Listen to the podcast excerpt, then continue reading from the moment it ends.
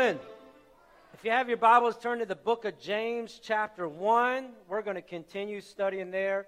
Smartphone, whatever you use to look at your Bible. Also, pull out your outline. I think it'll help. A lot of blanks, a lot of good stuff. Encourage you to do that. Can I just echo what you just heard on Clover Hill News about kids camp? Those are some life-changing weeks. If you have a kid 8 to 12, I would really, if at all possible, get them to kids camp. Gives you a week off, but also gets them, that was kind of funny, but nobody laughed, so it wasn't a joke. So get them, is this crowd, are you guys going to be okay today? Because the first two were a little tough. I don't know, maybe it's me, but I think it's the pollen. Okay, let's just blame it on the pollen. All right.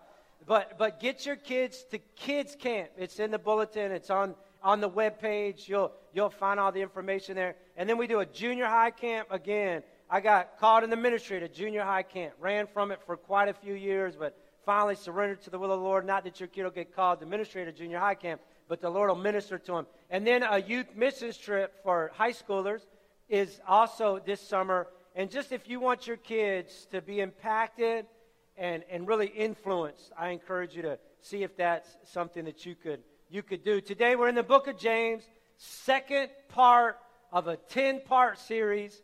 If you didn't like last week, this week's going to be much, much better. And if you don't like this week, next week will be off the hook. I mean, it'll be good. So we talked about James was written by the half-brother of James. And so James gets the opportunity to grow up with Jesus. Why can't you be more like Jesus, James? You're always sinning. He's always perfect. Terrible. I wouldn't like that. Called his brother a lunatic.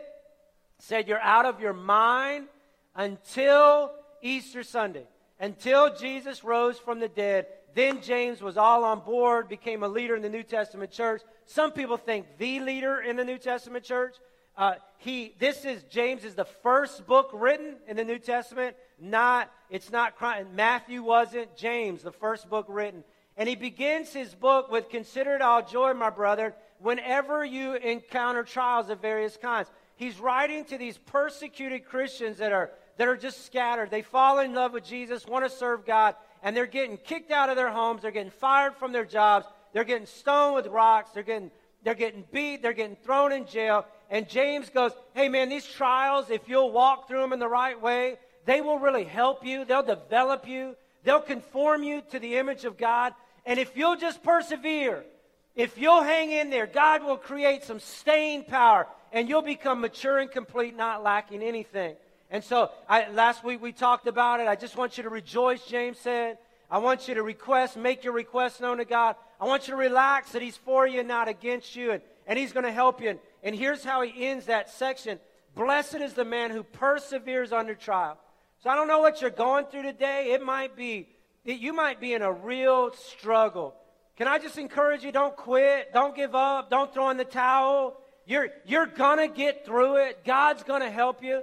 And I need to say this, and it might seem like a long season, this trial that you're facing, but in light of eternity, it's nothing. So I'm just telling you to fix your eyes on Jesus, dig in, allow the Lord to help you, because when you have stood the test, you will receive the crown of life that God has promised to those who love him. And then he goes, by the way, let me talk to you about temptation. So testing right into temptation, because they're different. Tempting and temptation are different. Testing wants to shape you. Testing wants to develop you. Temptation, the ultimate goal of temptation is to destroy you. The ultimate goal of temptation is to keep you from reaching your full potential and all that God has for you. So testing is a tool in the hands of God that he can use to shape you.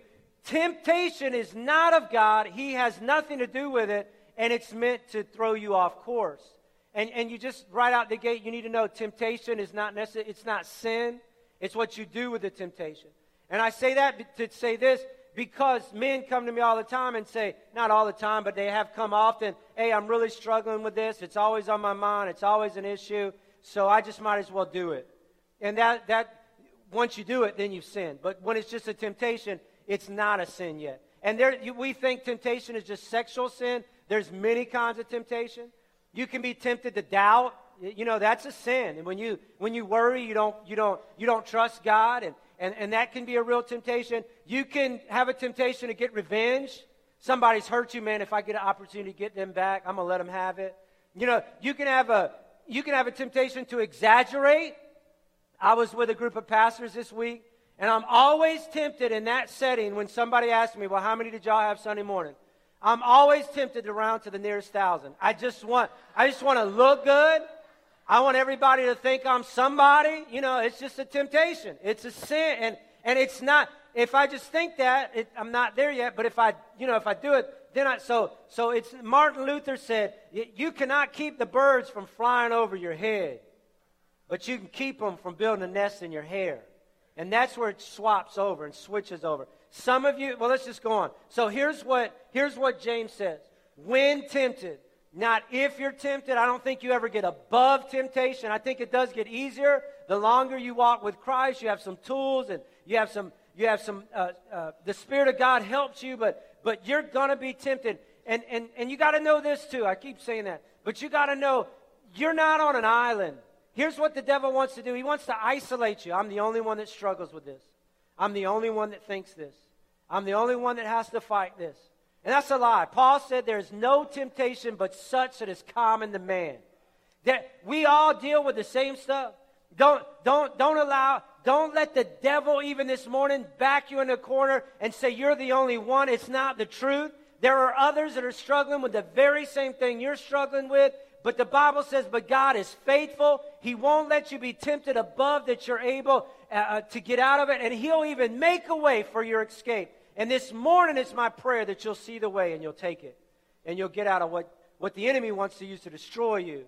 But what God can help you get through. No one should say, God is tempting me. So as we talk about temptation, the first thing you got to do is recognize the source. What's the source of temptation? James says, God cannot be tempted by evil, nor does he tempt anyone. God's not the source. You remember, temptation, the ultimate hope is your sin, and sin leads to death. God's not about you dying. God's about you living. God's not about destroying your life. He's about equipping and helping your life. God's not the author. So what is the source of temptation? Well, one is the world that we live in. Again, I like to say we live on Temptation Island. We live in a world that's immoral, ungodly, anti-God. And when I say world, here's what the Bible says about the world. Don't love the world. And I'm not talking about loving a thunderstorm or loving nature or loving to go on a hike. That's not what he's talking about. When he says world, he's talking about the world's ways, the world's philosophies, the world's ideas, the world's thinking of living. See, the world and the kingdom of God they're just opposed. They're a complete contradiction. The world says you gotta push your way to the top. You gotta get ahead. Whoever gets in your way, knock them over. You just gotta get after it. The kingdom of God says that you gotta serve. You gotta put yourself second. You use your influence or leadership to lord over people. But you use your influence and leadership to serve people. The world says, get all you can get, man. Greed is the thing. You just need to have it all. The kingdom of God says you got to give. You got to give. It's generosity. Give all you can. The world says satisfy your appetites. The kingdom of God says practice self-control. The world says speak your mind. And if you're too cowardly to say it face to face and put it on Facebook or put it on Twitter, or put it out there, just get it out there. And the Bible says control your tongue. And the world says you just got to be good. Just be good. And the Bible says you got to be forgiven. They're just opposed. So you can't, if you love the world or anything in the world, its ways, philosophies, ideas, then you don't have the love of the Father in you. You can't love both. James says friendship with the world is hatred towards God because they're in such opposition. They're going in such different directions. Here's what Paul said. Don't conform any longer to the pattern of this world. Don't let it shape you. Don't let it mold you. Don't give in to its influence. Don't be succumbed by its temptation, but be transformed by the renewing of your mind. And that's what we're going to talk about next week, how to allow the Word of God to So if you don't like this week, next week's going to be off the hook. So transformed by the renewing of your mind. You know what another source of temptation is? It's the enemy. The Bible calls him the accuser of the brethren, the master manipulator, the liar. He's also in Matthew 4:1, he's known as the tempter. And again, he wants to steal, kill, and destroy from you. And so he'll use temptation to get you off track. And then another source is just ourselves. When we get born again, our spirit man comes alive, but we still live with a flesh, and we're still in this thing. We have a soul, and we still have a body. And so there's this tug of war. There's this, I want to do right, but wrong is right there with me. And so there's this just this inner struggle at times to give in to temptation. So when you recognize the source, then I think you can begin to move on and you understand. Here's the second point. You understand the process, because temptation has a process. Here's the great thing about the enemy. I think it's great. He's not very creative. He does it the same way all the time. He's been doing it for thousands of years. And if we'll understand the process, it can keep us in the right place. And so what's the process? Well, you find it in the next verse. And let me read it, and then I'll try to kind of spell it out. But each one is tempted when by his own evil desires is dragged away and enticed. Then after desire has conceived, it gives birth to sin. And sin, when it's full grown, gives birth to death. So we've just heard, look, God's not the author of temptation. Don't say when you're tempted, God's doing that. But when you are tempted, because you're going to be tempted, understand the process. And it begins, Satan uses our desires at the very beginning. Each one is tempted when by his own evil desire. Look, desires are not bad in amongst themselves. What happens is, here's a desire. I have a need to be loved. That's a good thing. If I didn't have a desire to be loved, I'd be just treat everybody like trash. I have a desire to be successful, and that's not bad. If I didn't, then I wouldn't get out of bed in the morning. I have a, you know, whatever the desire might be. What happens is Satan plays on a God-given desire, and it gets blown out of control, and it gets runaway. And this is how he acts. This is what he does. Okay, back to this desire to be successful. I want to be the very best I can be. I want to reach my full potential. Nothing wrong with that. It's God-given. It's a great trait. It's a good thing. But if my job becomes my identity, if who I am becomes how many people we got, or if I love my job more than my family, or if I put my ministry above my relationship with Jesus, then it's become out of control. And so Satan wants to tap on that. Oh, you want to be successful? You got to work harder. You got to walk over people. You got to do this. You got to surrender this. You can't be that and do that. And he plays on this natural desire to get us off whack. And you just got to know something about appetites. They're never fully and finally satisfied. Never. You say, yeah, they are. If I can do, and here's what it is. You know, if we have 500 people, I want 1,000 people. We got 1,000. It doesn't matter. It's never over. You ask the drunk if one more drink's enough. You ask the guy that's struggling with pornography if one more picture's enough. In fact, we often think if I just fulfill this desire, then it'll quench it. It doesn't. It fuels it. The more you look at, the more you want. The more you succeed, the more you need. It's just this constant pattern. Because you weren't created to be met. You weren't created to be fulfilled with anything other than Jesus. Jesus is the only thing that can fully and finally satisfy. He's the only one that can meet your deepest need and the longing of your heart. And we get this idea, well, if I just get there, if I just feel this, if I get to this place, if I experience this feeling, that I'll finally make it. It's a lie. It's a lie. It just doesn't happen. And your ability or inability to manage your appetites, your ability or inability to say, this will never be fully and finally satisfied, therefore I will not let it control my life, will be the direction that your life head will really, with that one question, will determine your destiny, your potential fulfilled. Your life that honors God or not. Satan plays on these desires, these that are God-given, but sin distorted, and he uses them to get us off track. And it says he's dragged away and enticed. That's the next step or next stage. And I just call it deception. You get deceived. It's a fishing term. James's audience would it dragged away. It's like this is the picture I want to give you. A fisherman, if you know anything about fishing, which I don't, but they know what bait to use. And if you're trying to catch a catfish, you don't use probably a hot dog and put it on the top of the water. You don't do that. Satan knows the bait that's most appealing to you.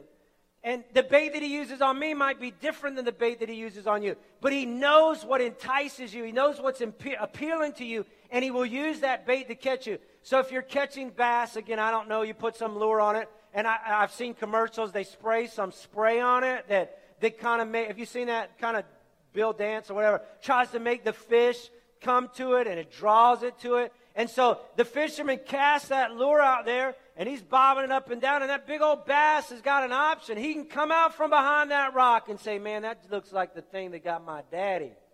I'm out of here. Or he can mess around with it, play with it. It's not going to get me.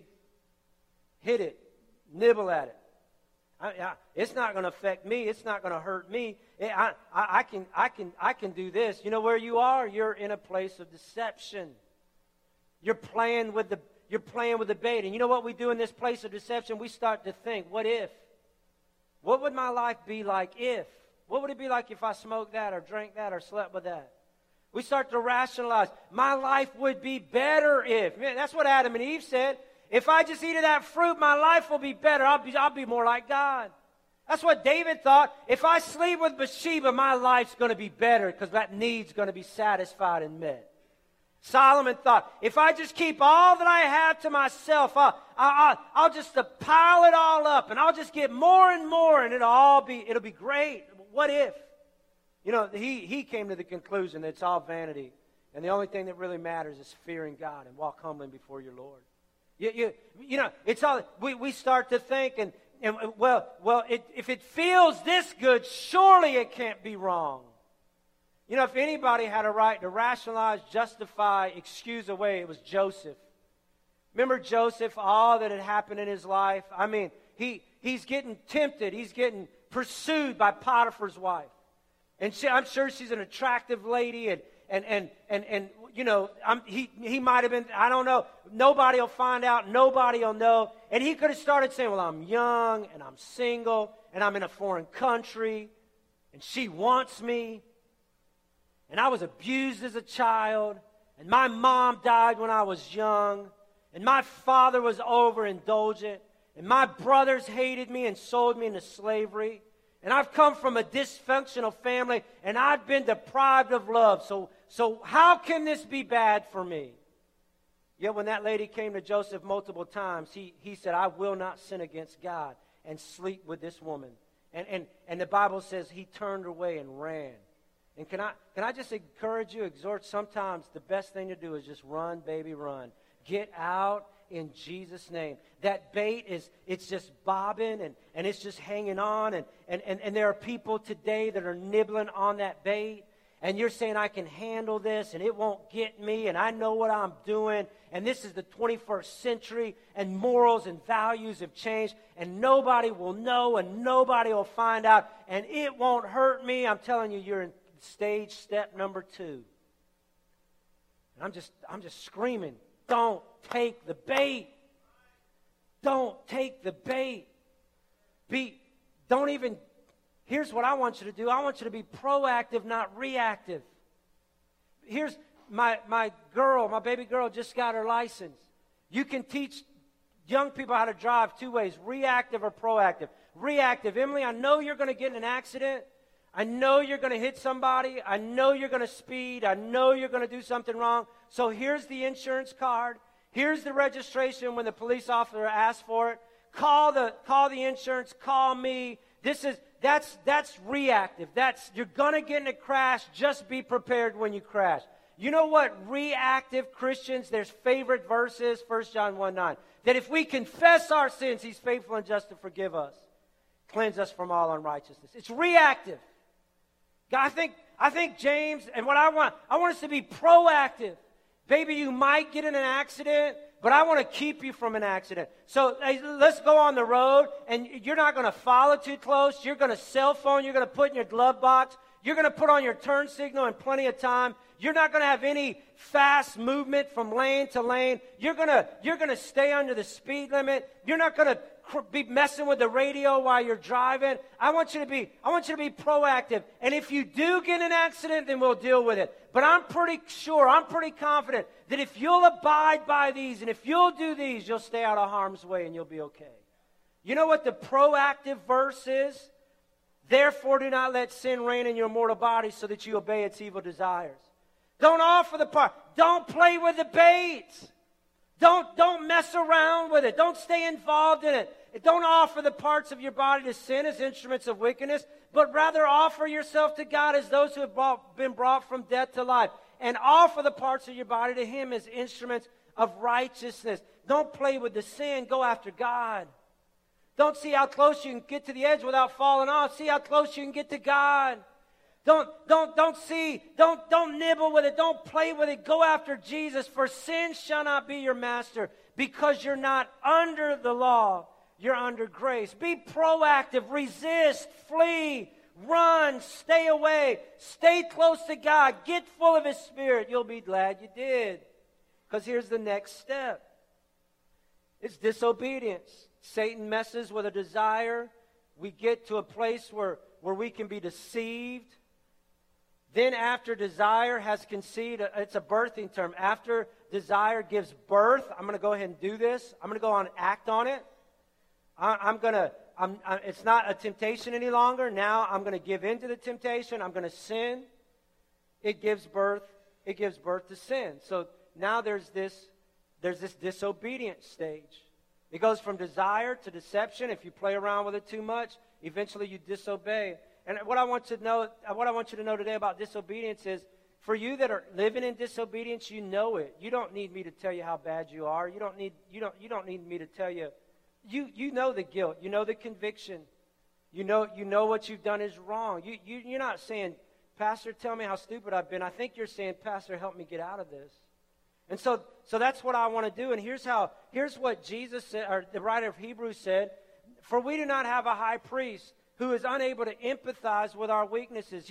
You've given into a weakness, you've disobeyed. And here's what the enemy said: you don't belong here. You shouldn't even be here. And when we worship in just a few moments, you have no business going after God or worshiping God. The enemy would say, you know what, here's one of his favorite lines: you need to go get cleaned up and then come to God, and then He'll accept you. That's not what the Word of God says. The Word of God says we have a high priest. His name is Jesus. And He just doesn't sympathize with your struggle. He empathizes. There's a difference. Like I'll use this illustration. Angie and I have never lost a baby. And so if you lose a baby, we don't know how that feels. We don't know what you've walked through. All we can do is try to give you compassion and share our love. And we can think, man, that must be terrible. I can't imagine. Empathy is, we've lost a kid. Now it goes beyond sympathy. I've been there. I know what it's like. I've experienced the pain. I know the hurt. I know exactly what you're going through. That's what Jesus is saying. I've been where you've been. I have faced every temptation. The enemy's come against me. The world's come against me. Everybody's come against me. But and I know what you're struggling with. Yet I didn't sin. I know it, but I overcame it. Okay, so what do I do? Do you run from Jesus? Do you hide from Jesus? That's what Adam and Eve did. They bit off that apple under the guilt and the conviction of the Holy Spirit. They couldn't take it, so they go cover up and they go hide. And you know what the great thing about that story? God comes down and goes, Adam, Eve, where are you? Well, God took the first step. God took the initiative. God made His way to them, and God's done it for us. And so He says, if you're in a state of disobedience, if you've given into your struggle, if you're on the verge of giving into your struggle, if you're playing with that temptation, then approach God's throne of grace with confidence, not with condemnation, not with I could never do this, not that I could ever get by it, but go with confidence, God, I need your help. And He says, I'm going to give you mercy and grace to help in your time of need. But if you don't, it goes to the fourth stage. And when sin is conceived, when you act on it, when you don't go to God to get help and get forgiveness and get restored and get made back in right relationship, When it's full grown, it gives birth to death. And that's Satan's ultimate plan for your life. Death. Spiritual death, financial death, relational death, emotional death. The exact opposite of God's plan for your life, which is life and life more abundantly.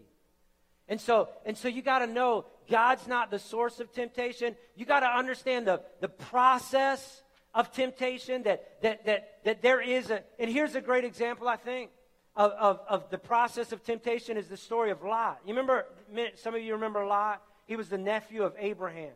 It's back in Genesis chapter 13. And Lot grew up with this God-fearing, honorable man. Abraham was the father of faith, had God's favor, God's blessing. And Lot grew up beside, was kind of growing under the shadow, under the wing of Abraham. And so there came a time in their life where Lot said, Father Abraham, it might be best if we separated.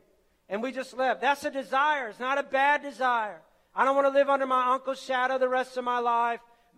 God's blessed me. I want to do my own thing. I want to separate. That's not bad.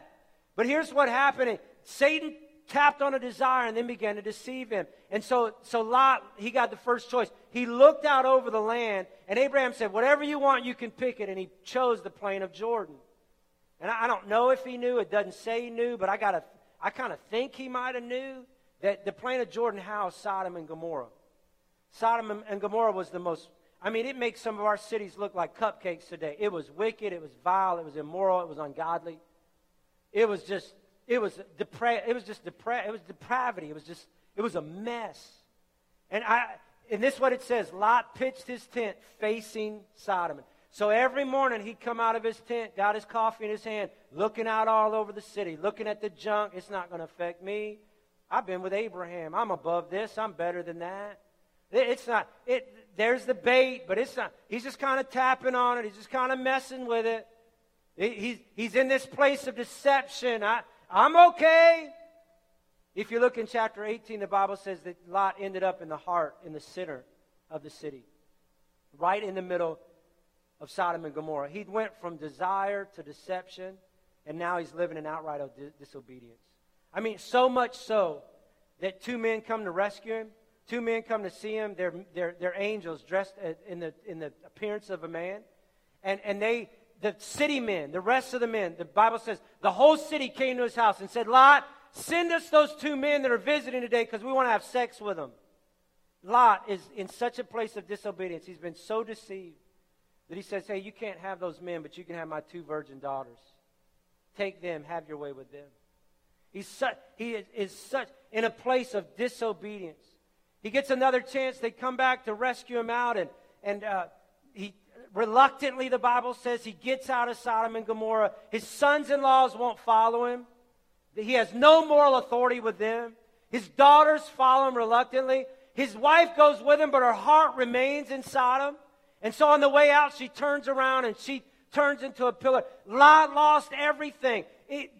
Just the desire to be on his own, not a bad desire, but it got run away. The deception that I can live here and it can't affect me and I'm okay, down to disobedience to death. He lost his family. He lost his integrity. He lost everything. And that's where Satan wants to get you, and that's where I want to keep you from. The wages of sin is death. It destroys. So what do? I want to overcome temptation, and that's the last point. Learn to overcome. And so we go to the next verse, verse 17. And you remember the Bible, when it was first written, there was no chapters and verses. It was just thought. I mean, it just kind of flowed. And so he goes from trials to temptation. He's still on this idea of temptation. And he says, every good and perfect gift is from above. And so when God tempts you, you got to know God's not tempted you. But you're tempted when your own evil desires are drawn away and enticed, and then it turns into disobedience. And when sin is conceived, it gives birth to sin. But I got some good gifts for you. You follow with me in the flow. I've got some things for you that can help you overcome temptation. I'm a good God with good gifts. And if you'll tap into these, you can overcome. You can overcome. So what are those good gifts? I don't know if this is all of them, but I think it's a few of them. And the first is wisdom. Wisdom, I think, is a gift. God gives it to us. Where do we find that? James 1:5, just a little bit earlier on in this same chapter. If any of you lacks wisdom, I don't know how to get out of this. I don't know how to deal with it. I don't know how to, I'm getting too close to this. What do I do, God? You know, I told you, God always makes a way of escape. Where's the escape? Where's the rescue door, God? How do I get out from under this thing? How do I move away? If anyone lacks wisdom, I'm getting sucked in, God. I need your wisdom. Then let him ask of God. It's a gift. God, give us wisdom. And there's a difference between wisdom and knowledge. Knowledge knows the truth. Wisdom applies the truth. Lord, help me to apply the truth in your word. Knowledge fills your mind. Wisdom guides your life. Knowledge is truthful. Wisdom is useful. Knowledge provides information. Wisdom provides transformation. Knowledge tells you what to believe. Wisdom tells you how to behave. I think, God, give me wisdom. I think wisdom is one of those gifts. You need to tap into that. Another thing is God's word. God's word is a gift. And let me emphasize Psalm 119:11. I have hidden your word in my heart, the psalmist said, that I might not sin against you. When people come to me, Pastor, I'm struggling with doubt. I'm struggling with fear. I'm struggling with a sexual temptation. My first answer to just about, for every man or woman that's ever done that, my first response was, hey, you need to get a scripture that corresponds to your struggle. You need to memorize it. You need to let it go past your mind and soak into your heart. And when that thing comes up against you, you need to use that scripture as a weapon, as a prayer, as a tool to overcome the enemy. So you struggle with fear, you struggle with doubt, you struggle with worry. And that's a constant temptation and issue with you. Then I would do Philippians 4:16. It talks about do nothing out of self, 4:6. Do nothing out of selfish ambition. That's not the verse. Don't be anxious about anything. That's the verse. But in everything, by prayer and petition, with thanksgiving, make your requests known to God, and the peace of God, which transcends all understanding, will guard your heart and your mind in Christ Jesus. I'd use that. You know, if you're dealing, so some of us think we're bigger than we are. We deal with this issue of pride.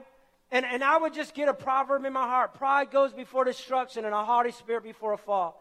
And when I think I'm just a little bit bigger than I really am, you know, I'd look myself in the mirror and I'd say, hey, you're not God, he is, and I'm going to humble myself before him so that in due time, he'll exalt me, he'll elevate me. If you're, whatever it is, get a core. God's given us his word so that we can overcome sin. Hide it in your heart. You know what another gift I think is? Other believers. Other believers. We need other believers. If you're losing a battle against a persistent struggle or temptation or addiction or habit, here's what happens. We get stuck in a cycle. Are you still with me? Stay with me just a few more minutes. You all right? You getting anything out of this? I hope it's going to help you. Here's the cycle we get in. It's a cycle of good intentions. Man, I want to live for God. I want to serve God. I want to honor God. I want to bless God. We failed. Man, I can't believe I failed. We get guilty. I got to get out of this stuff. I can't. Man, I'm just so overwhelmed by what's going on. We repent. We have good intentions. We fail. We get guilty. We repent. And the cycle just goes on. It's like a mouse on a wheel. It just goes round. The only way you're going to get out that cycle is unless you tell someone. Here, well, how do you know that? Because here's what James says. Therefore, confess your sins to each other and pray for each other so that you may be healed. I get excited when people come and say, hey, I've never told anybody this, but I struggle with. You know why? Because God's taking stuff that's in the dark, because in the dark it grows. When it comes to the light, it's exposed. You need some people in your life that will pray with you and encourage you and help you. You know you're only as sick as your secrets. Well, you know, nobody else is struggling with this. Nobody would understand. Nobody knows. Nobody goes through this. That's it. You've been deceived. There are people that know. There are people that can help. That's why we have small groups. It's not to give you another thing during the week to go to. No, we do it so you'll move along in your spiritual journey, that you'll have a couple people in your life. I'm not going to get before this crowd and tell them my struggles. It's none of your business. But I got two or three people that love me and I love them, that I have confidence. They're not going to spread it to the world. They're not going to put it on Facebook. They're not going to judge me or condemn me. They're going to love me and they're going to help me. And when I begin to do that, that's when healing can take place in my life. When I confess my sins to God, I'm forgiven. But when I confess my sins to others, I'm healed. I encourage you, man, we're in the process of signing up for a new semester. Get in a group. Well, I'm not struggling with temptation. You can help somebody that's struggling now. It's not always about you. It might be about you helping somebody else. Just don't be on an island. Be by yourself. Get connected with other believers so you can move in what God would have for you. And here's another thing, another gift. And now I'll close with this. Don't put anything away. Don't move. Stay put. But God gives us the Holy Spirit. It's a gift. And here's what the Bible says. So I say, walk by the Spirit, and you'll not gratify the desires of the flesh. I got a check engine light in my van. Everybody does. But it comes on when there's an issue. And when that light comes on, I gotta make a decision. Am I just going to keep driving it and just hope and pray that I don't end up on the side of the road somewhere? Or am I going to get to a mechanic and see what's wrong with it? I'm smart enough to know if you allow that check engine light on long enough, sooner, later, it's eventually going to leave you broke down and stuck. The Holy Spirit is our check engine light. The Holy Spirit is the voice of God that speaks to his kids. And he says, hey, man, you're doing great in that. And keep that up. You ought, don't do that. Don't go there. You're getting too close to that lady. You need to back off. You're headed down a path. You shouldn't. It's a check engine light. And listen, we can ignore it. I'm going to be okay. Nobody's going to find out. I can ride for miles with this check engine. I'm just going to ride it for all it's worth. Friend, you're going to end up on the side of the road with your life broken pieces. And the people around you are going to be the ones that are hurt the most. What I'm encouraging you to do is listen to the voice of the Holy Spirit. And he wants to speak. If you'll open up your heart and your mind, he'll talk to you. And as you're asking for wisdom, as you're diving into God's word, and as you're connected to other believers, Holy Spirit, what do you want me to do? Is there an area of my life that's not right? Speak to me. Help me. Guide me. Lead me. And I'm gonna follow you. Here's the last thing. I know I said that was the last thing. Here's the last thing. Fall in love with Jesus. This is what I know about my relationship with Angie. I'm less tempted when our relationship's right. When I'm loving on her, when I'm encouraging her, when we're praying together, when we're spending time together, when we're connected, other women don't interest me. That's the same way with Jesus. When you're going after Jesus, when you're loving on him, when you're spending time with him, when you're connected to the body of Christ, when you're following him with all your heart, other things don't look as attractive. They don't look as appealing. Here's how John says it. John says, if you love me, and I used to think this meant, if you love me, you'll obey me. Daggone it. And if you don't love me, if you don't obey me, it means you don't love me. That's not what Jesus is saying. If you love me, you'll obey me. Because obedience is a byproduct of love. You just love, you just don't even think about obeying me. You just fall in love with me. And obedience will just follow. It'll come natural. You just focus on me. Look. There's a way which seems right to a man, but it ends in death. And Satan wants to take you there. And I'm saying God's got a greater plan, and God's got a bigger idea for your life. And it's not a life of sin. It's not a life of guilt. It's not a life of remorse. It's a life of integrity. It's a life of blessing. If it's a life, it's a life of legacy. It's a life of honor. And I'm telling you, by the grace of God and the power of the Holy Spirit, we can overcome sin. We can live in a world that's gone crazy. We can have a testimony for Jesus Christ. We can honor him with all our lives.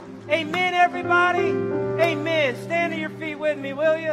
And right where you are, will you just lift your hands towards heaven and say, just allow your focus to be on Him today.